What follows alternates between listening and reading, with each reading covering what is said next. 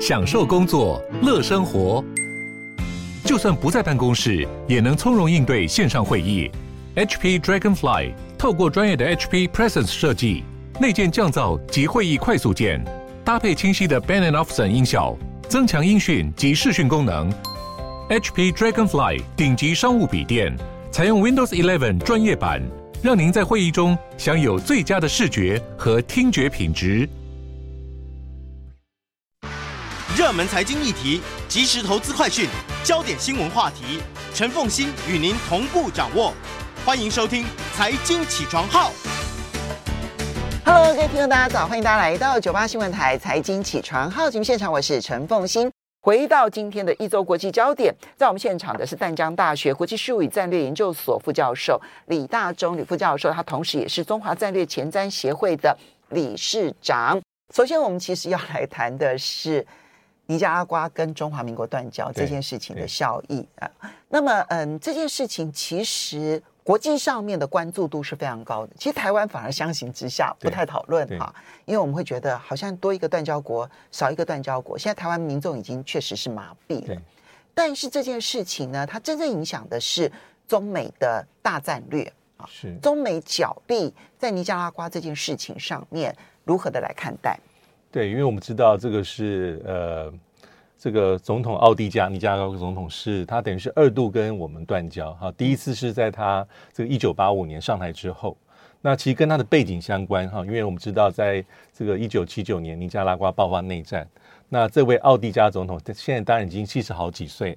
但他是出生于左派桑定游击队啊，所以他跟美国的恩怨情仇其实已经非常非常久。泥油，泥油，对。对，尼加拉瓜游击队。其实，在上个世纪大概一九八零年代的时候，尤其雷根时代的时候，那时候为了要剿灭尼油，尼加拉瓜游击队还曾经产生过丑闻。嗯、是是，那那个印象非常深刻，那是上个世纪的事情。嗯，那在奥蒂加呃这个下任之后，在一九九零年啊，林加拉瓜又跟中华民国恢复我们正式的邦交关系。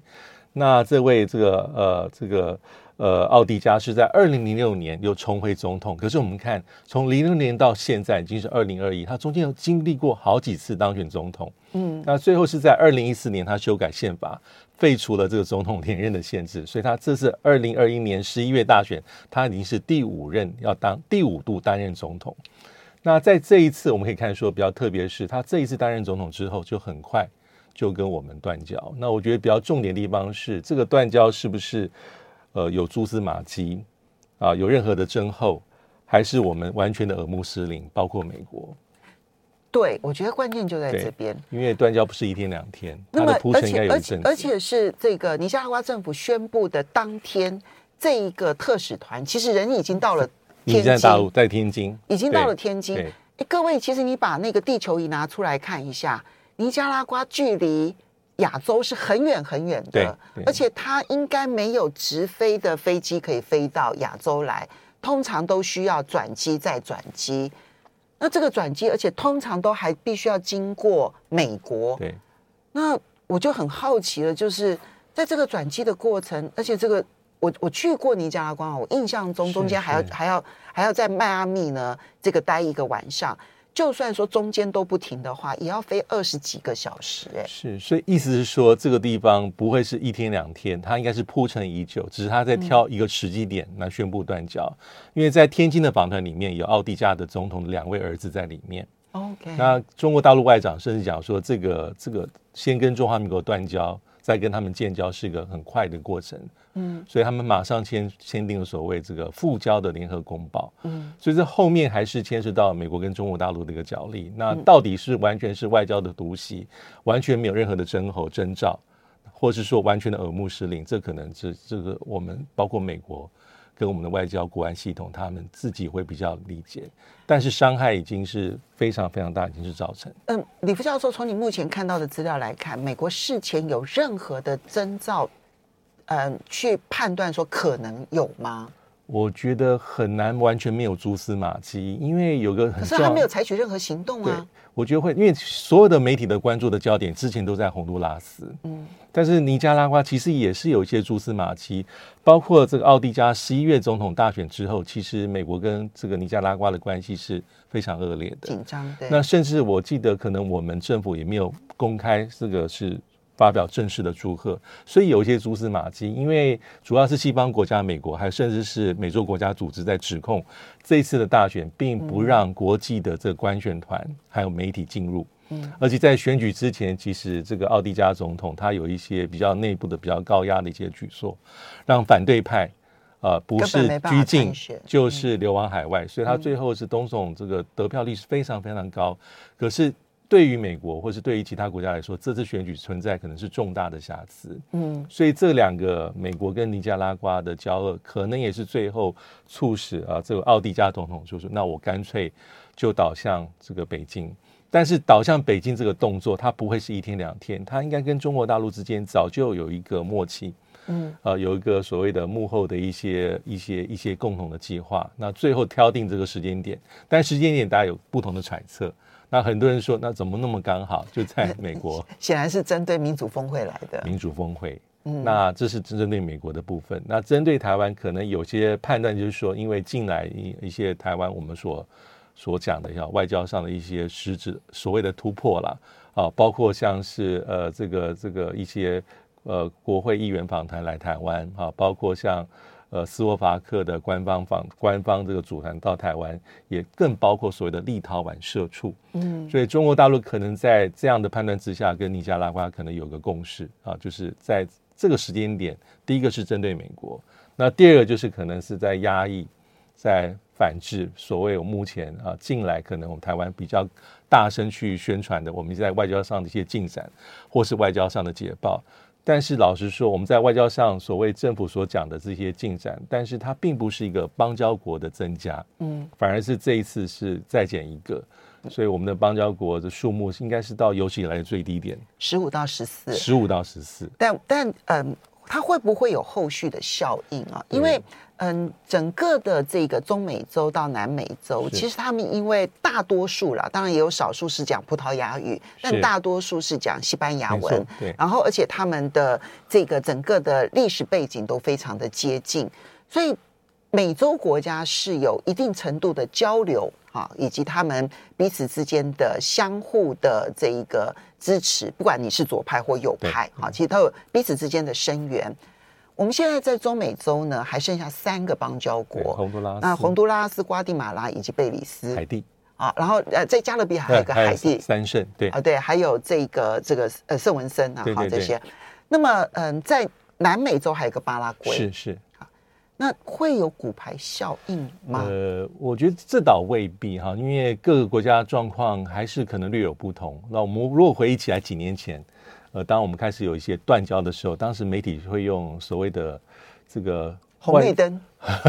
是是或者是雪崩外交哦，雪崩雪崩外交，哦，这个是前副总统吕秀莲说的。但是所谓的雪崩外交，意思说我们在同一时间很短时间之内大量流失邦交国。但是目前看起来，可能北京的实力他没有办法做到这样子，但他可能经过这几次断交之后，他可能手边还有一几张牌，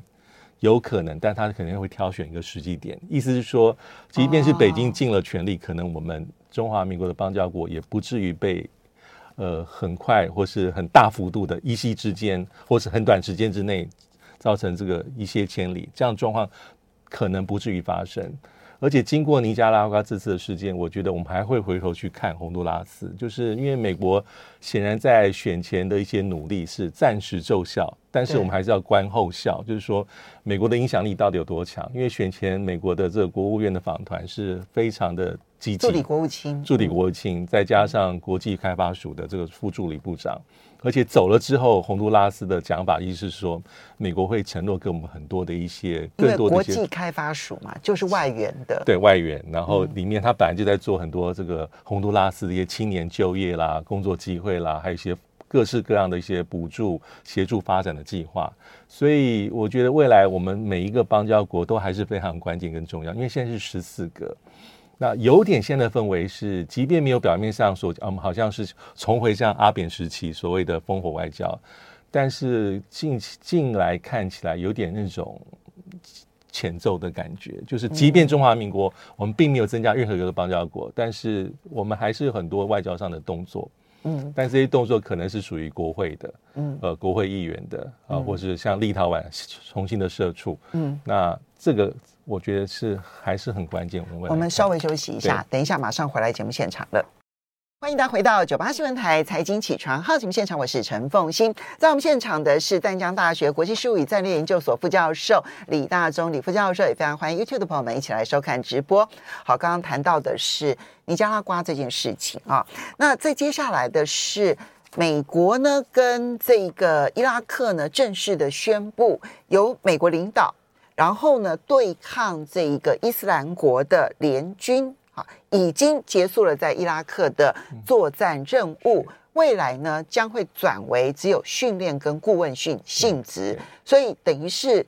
呃另外一种程度的美国撤军了。是，呃，其实目前在这个美军在伊拉克就是两千五百人。嗯，其实这一次只是再一次的重申，其实美军在伊拉克当地早就基本上没有从事所谓的战斗任务。嗯，但是为什么要特别在这时间点讲？那有一些意见，意思是说，因为伊拉克跟美国还是要平衡一下美这个伊拉克境内一些呃，像比较支持伊朗的什叶派的这些势力。他尤其我们应该有印象，在去年一月份的时候，当时是川普总统，他下令这个用这个这个无人机去击杀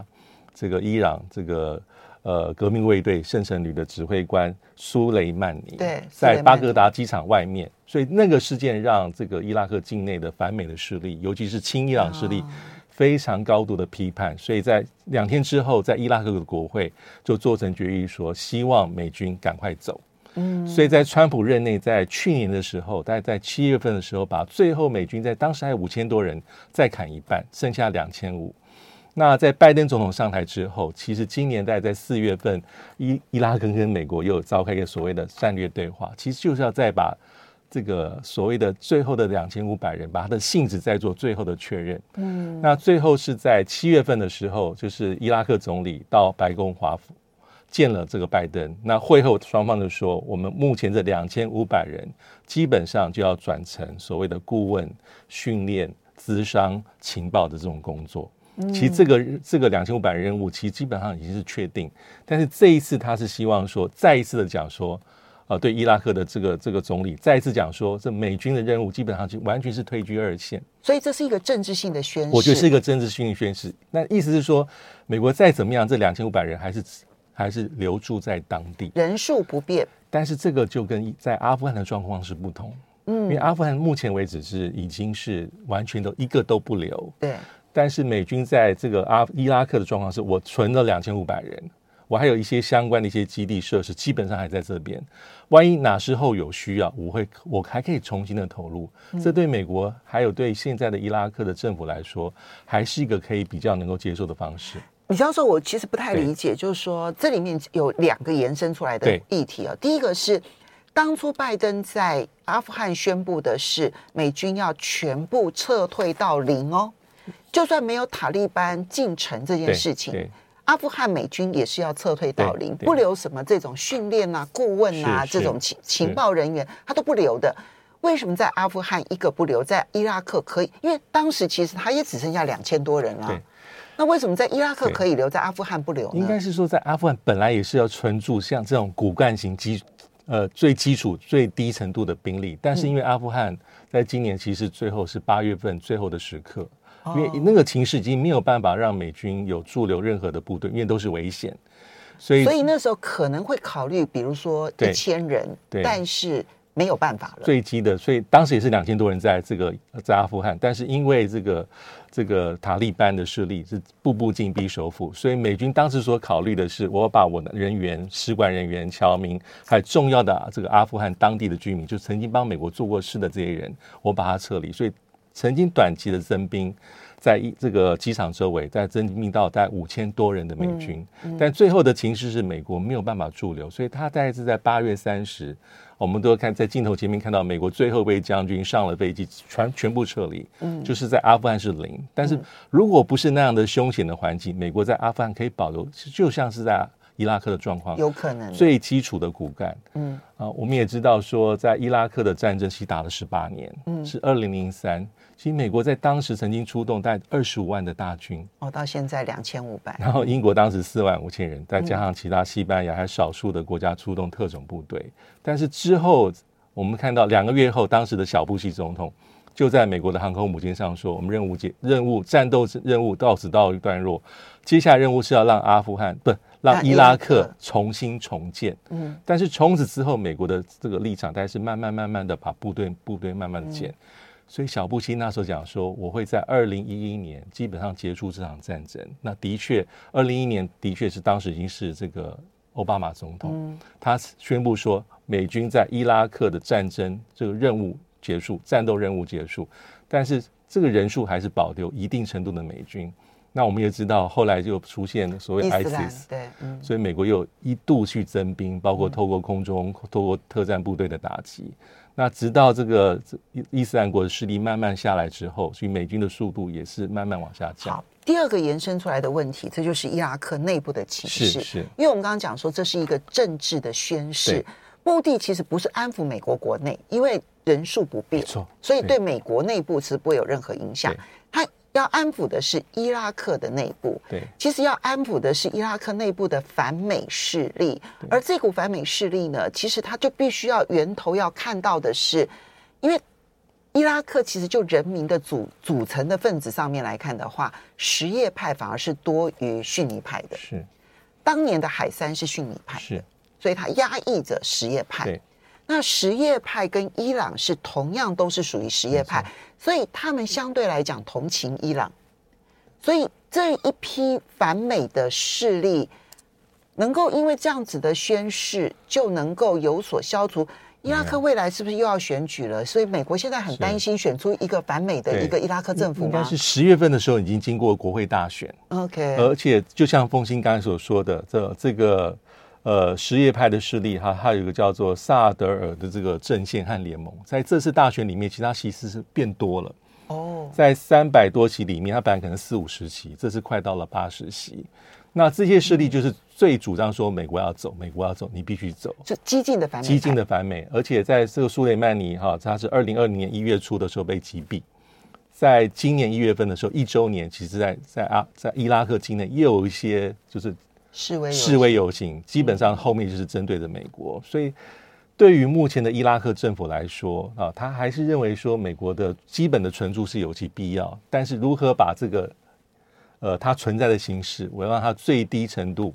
还有最降低敏感性，就是基本上告诉他说，这些完全不是战斗部队，其实早就不是，嗯，他们负责的工作是很单纯的。所以这样子对美国来说还是符合美国利益，因为当你的这个部队完全撤离，当你的机场、基地、后勤设施完全关闭，哪一天有需要再投入的时候就没那么方便。所以这是符合拜登政府的政策，因为拜登希望说我我维持最基本的这个实力，但是保留余裕跟弹性。嗯，那伊拉克其实在美国已经耗了太多太多，伊拉克战场中这十八年来死了四千多名美军。他的战费基本上直接投入的军费八千多亿美金，但其他的相关也是三兆美元，其跟阿富汗有的拼。只有军火的这一些军工产业赚到钱而已啦，其他其实都是很大的一个损伤或者是悲剧。对，不过这也凸显出来，就是现在在伊拉克内部的情势，美国其实也有他的疑虑、有担忧。对，那就是你刚刚提到的那个激进反美，其实它的席次呢已经大幅度的增加，增加很多。对，那这个增加呃三百多席里头的八十几席，当然目前来讲其实还是少数。可是从他的成长速度来看的话，其实是蛮快的。对，所以这个拜登政府也是看在眼内啊，就是说，基本上美国现在的势力是军力来讲，就是伊拉克、阿富汗其实收缩到最低最低程度。但是就像是几个月前我们在节目中也有谈到，美国在中东地区还是维持大概有六万名的这个大军军力的存在，它并没有很重大的改变。那主要是中央司令部，还有在巴林的第五舰队。还有在卡达的乌代德空军基地，这个美军的实力骨干还在那边，但在伊拉克，他留住的最基础的实力就是我进可攻，退可退可守，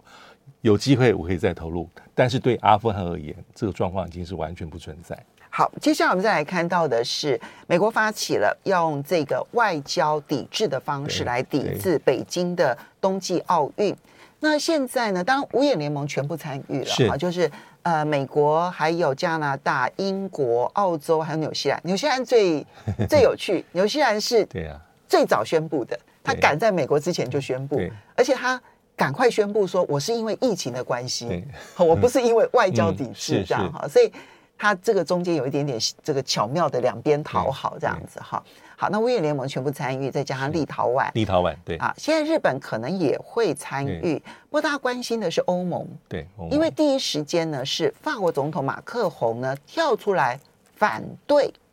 我们怎么看待欧盟的态度？对，我觉得现在就是考验美国这个动作有没有。多大程度可以一呼百诺？但是目前看起来，欧盟目前还没有做最后的决定。嗯，因为可能根据最新的讯息是这个礼拜都不会做最后的决定。嗯，但是从一些国家发言的蛛丝马迹，大家可以看到几个重点，就是主要是大国这些国家，包括德国、法国，大家都说我们希望能够有一致的立场。但老实说，这一致立场是有点天人交战。嗯，那法国马克宏总统他之前所讲的也也很有意思，他说要么我们就全方位抵制。就完全不派运动参加。那如果这次只是做外交的杯葛，那只有象征的意义。这是他讲的。那外国的外交部长讲说，我还是希望能够寻求整个整体欧盟大家有一致的立场。我很好奇，马克宏为什么要刻意出来讲一个？完全针对美国的倡议唱反调的一个说法，这个还蛮符合我觉得法国的外交的传统，他就是未必会事事于以美国马首是瞻啊，他还是有他这个欧洲作为一个大国领袖国家这种过去的传统跟主张，所以包括法国的外交部长也直接讲说，我们的确很关心中国大陆人权状况，但是。希望不要把这个问题泛政治化，而且率团出席，照理说应该是假设法国要派团，应该是法国的体育部的部长。嗯，那德国我们也讨论过，那德国现在也没有，但是德国应该也是想寻求共同决定。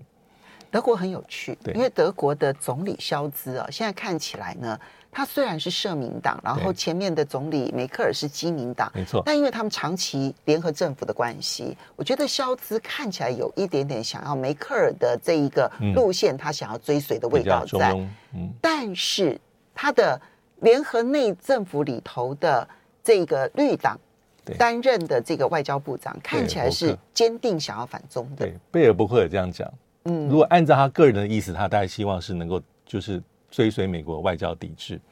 但德国也是说，我希望能够有共同的意见。那意大利其实是也没有最后的决定，但意大利的官员在十二月六号有向媒体表示，意大利可能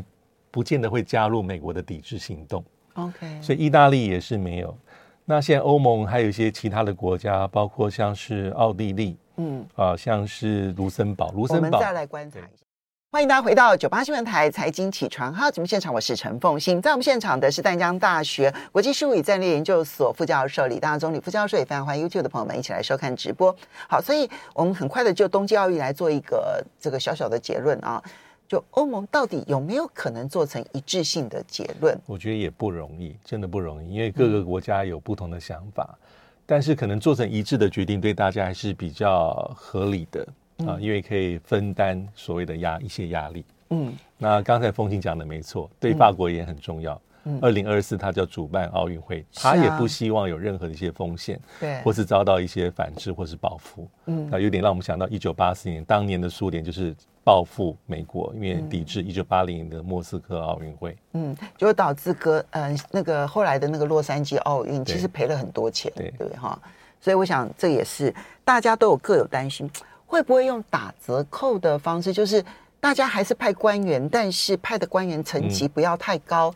嗯、这会不会变成一个打折扣的一种？也有可能，那也有点像是日本现在可能采取的做法，就是不派遣歌员，但是还是会有官员。嗯、这官员可能是体育厅的厅长，嗯，还有日本奥委会的主席，嗯，对，也许也许是用这种打折扣的方法，就是它不是零跟一。好，所以东京奥运这个话题呢，其实最近很热。当然，另外一个话题呢，其实就是全球民主峰会。全球民主峰会呢，在九号、十号呢两天举行。在台湾唯一的插曲就是唐凤被拉黑了，这样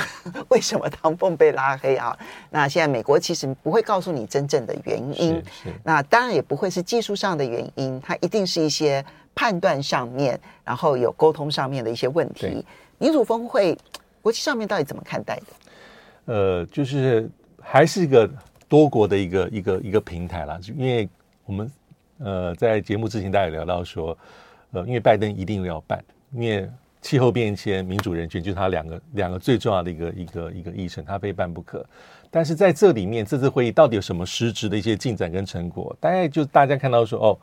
呃，拜登政府说美国希望能够拨款四点二亿的美金啊，但当然国会通过。去支持独立媒体啊，增进各国反腐的合作，支持改革者、工会被边缘化的一些群体，这是比较实际上大家看到的。那第二个看到就是说，美、澳、丹麦、挪威四个国家有所谓的出口控制跟人权倡议，那这个是一个自愿性的，大家希望配合，你就进来一起加入。结果只有美、澳、挪威跟丹麦四个国家，他他们发起。OK，然后意思是说，如果威权国家政府用监控。侵犯人权的这个技术来控制的话，各国应该对这些国家政府出口进行一些管制。OK，目前所看到比较明显的有具体的东西，大概就是这几个。那还有就是说，未来还会继续再办民主峰会，就这两个。呃，四点二亿美金，四点二亿美金，还有一个出口控制跟人权倡议，还有出口管制的对的倡议。对.那大家就是就看说，因为这个是一个一个。大的集结嘛，所以有人说是一个比较像大拜拜，但是美国是东道主主导，他邀了一百一十个国家。但是里面我记得巴基斯坦最后好像没有进入。对，巴基斯坦最后宣布他们不参加，他最后还是没有参加。那这个我们之前讨论过，嗯，美国的标准有些外界各自不同的揣测。因为按照美国自己的非营利组织自由之家他们所设定的标准，对，符合他们觉得达到民主这个的标准的七十七个而已。对，嗯。那我们看到我觉得最有趣的地方是中国大陆跟俄罗斯的一些反应。在会前期，中国大陆的这个外长跟俄罗斯外长就在美国国家利益的期刊上、杂志上联合刊登文章，就是在批判美国。嗯，那俄罗斯基本上是冷言冷语旁观啊，就是说你你基本上你把国家分成好和坏，那你垄断对民主的定义，而且把民主的定义私有化，这是被那个俄罗斯很强烈的批评。嗯，那北京的动作也很多。我觉得最有趣的地方是，他在一个礼拜之前就公布了所谓的中国民主的白皮书。就是有他们自己的版本，那里面他意思是讲说，我们中国大陆民主是全过程的民主，嗯，他其实有点在是讽刺西方国家，就是他做一个反制，他意思是说，很多西方国家定义的民主是只有投票当天人民是主人，但是中国大陆的版本是说，我们是全部全过程的民主。那后来我大概看了一下，这个全过程民主是习近平在二零一九年十一月在上海视察的时候他提出的一个概念。那所以这次成为他一个反制的一个版本，但是这样的反制其实我们并不陌生，因为我们知道过去每一年其实美国国务院都会出一本很重要的叫做《全国全球的民主》，那里面评判了很多国家，但是所有的媒体会把都会把焦点放在说你怎么去看待中国大陆的民主。但是中国大陆在每一次国务院发表这个世界人权白皮民主白皮书民主报告的时候，它会有一个版本叫做“美国的民主”，嗯，然后在里面开始在攻击美国，你自己人权状况可能未必很好，嗯，啊，这个种族的歧视等等等等，所以这一次也有这种这样的角力在后面，嗯，那当然大家还是很重视说，那我们台湾中华民国我们在里面的发言，那基本上大家关注的焦点还是在唐凤的身上。好，被拉黑。对，OK。接下来我们再来看到的是乌拉克的情，呃，乌克兰，乌克兰啊，乌克兰的情势。乌克兰的情势啊，其实最近看起来反而是，呃，我觉得是欧洲最关心的话题。其实。呃，我们讲说台海很受重视，但事实上，如果你去关注全世界随时都会有变化的那个重心来看的话，现在乌克兰是比较被重视的。所以呢，在十二月七号的时候，拜登跟普丁先通电话。对，没错。通完电话之后呢，这个拜登又跟乌克兰的总统泽连斯基通电话。没错。这两通电话呈现出来，美国的政策是。我有警告拜呃普丁，叫他不要轻举妄动。对，如果他轻举妄动的话呢，那我就会经济制裁他。没错，没错。但是我也不会派军队来支援乌克兰。这个，我我认为是被视为普丁的胜利，乌克兰的绝望。哎，呃，因为拜登跟普丁的动对话内容，其实当时大家不知道，是后来是拜登自己对媒体说，他把它讲出来。他说：“我对普丁讲说，你不要轻举妄动，否则会如何如何如何。”对。但是当拜登面对美国媒体在询问的时候，他他也讲说，其实重点就是乌克兰目前不是北约的盟国，所以基本上无法适用于北大西洋公约组织第五条的规定。你对任何一个成员国的攻击，等同于对全体会员国的攻击。他就是不要出兵嘛，然后用不出兵这件事情找找找法律基础嘛。对，所以我们看十二月九号，就像刚刚凤馨讲，他跟这个泽伦斯基这个乌克兰这个领导者讲话的时候，他大概说：“我是支持你。”你的领土主权，那我也跟这个呃普丁讲过，意思是说，你申请加入北约是北约跟你的事情，跟他无关。那还有一个很重要是，十二月十号，拜登跟九个北约的东线国家，就是中欧的成员里面，也有举行类似的视讯峰会。这里面大概是很重要的一个美国的一些盟邦，嗯，他在里面等同有点像是告诉大家说，我跟普丁是怎么说这件事情。那他在里面，如果根据会后的一些个别释放出的记录，有人说，哎，拜登在里面有很多的承诺，比如说承诺更多的军事的援助，嗯，而且会确保说我们这个集体防御的这个联盟还是很重要。所以目前来说，很多人说，的确有些分析是说，啊，这个其实普京还是很厉害的，因为他所采取的就是一种战争边缘策略，嗯，他的征兵，他的军事演习，其实在边界，那演习跟实际发生的这个其实是一线之隔。大家都知道，普京要做的地方是我的底线。我告诉你，你绝对不能让乌克兰进入北约。嗯，那乌克兰进入北约，等于是北约实力推到俄罗斯的家门口，是可忍，孰不可忍？这绝对不行。嗯，甚至有些在揣测，可能普丁要求拜登的还不止如此，甚至有可能要求的地方是，你停止一些共同的军演，停止一些对乌克兰输送更多的军火。但是这些都无法得到证实。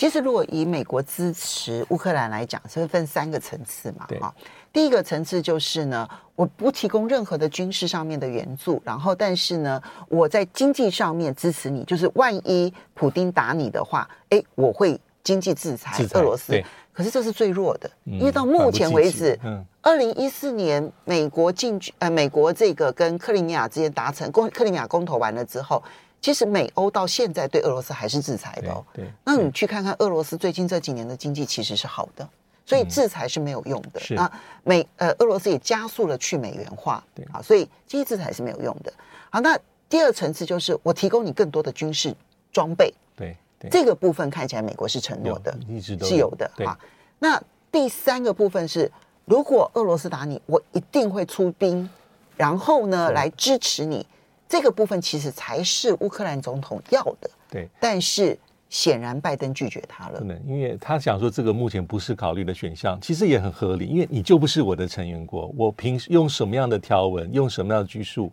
拘束力的东西来去帮助你？所以这现在是环环相扣，乌克兰进不去。拜登北约盟国无法提供这样的一个军事上的承诺，嗯，因为你就不是属于我们的条约。现在我们就要来看，就普丁跟拜登直接讲的说，他的底线就是乌克兰不能加入北约这件事情。当然，现在不会有任何一个国家承认，但是我们就可以看后续到底乌克兰因为一心一想加入北约，到底能不能够成功了？可能未必很乐观。好的，我们要非常谢谢大家，谢谢大家的这个收听收看，我们明天见喽，拜拜。